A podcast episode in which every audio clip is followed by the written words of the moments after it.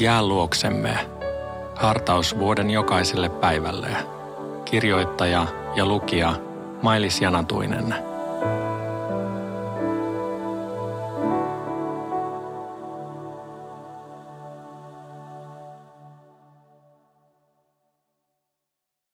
Luukas 3, 7-9. Kun ihmisiä tuli joukoittain kastettavaksi, Johannes sanoi heille, te käärmeen sikiöt, kuka teille on sanonut, että te voitte välttää tulevan vihan? Tehkää hedelmiä, joissa kääntymyksenne näkyy. Älkää ruvetko ajattelemaan, olemmehan me Abrahamin lapsia. Minä sanon teille, Jumala pystyy herättämään Abrahamille lapsia vaikka näistä kivistä. Nyt on jo kirves pantu puun juurelle. Jokainen puu, joka ei tee hyvää hedelmää, kaadetaan ja heitetään tuleen. Tähän asti Luukas. Jos tahdomme olla valmistamassa Jeesukselle tietä kansammen tai muiden kansojen keskuuteen, on meidän osoitettava heille heidän syntinsä.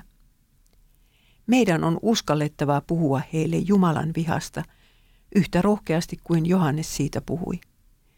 Oikeaa rakkautta kuulijoita kohtaan ei ole se, että julistetaan vain Jumalan rakkautta, mutta vaietaan hänen vihastaan. Viimeisellä tuomiolla joutuu jokainen julistaja vastaamaan siitä, mitä hän sanoi ja mitä jätti sanomatta.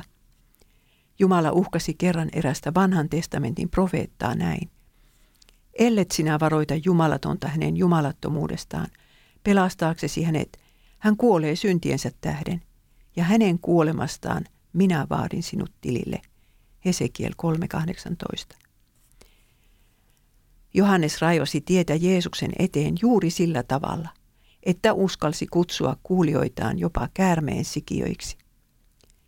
Kuvittelepa, mitä iltalehdet kirjoittaisivat, jos joku pappi käyttäisi tuollaista kieltä meidän kirkossamme tänä päivänä. Johannes kielsi ihmisiä turvautumasta syntyperänsä siihen, että he ovat Jumalan kansan jäseniä.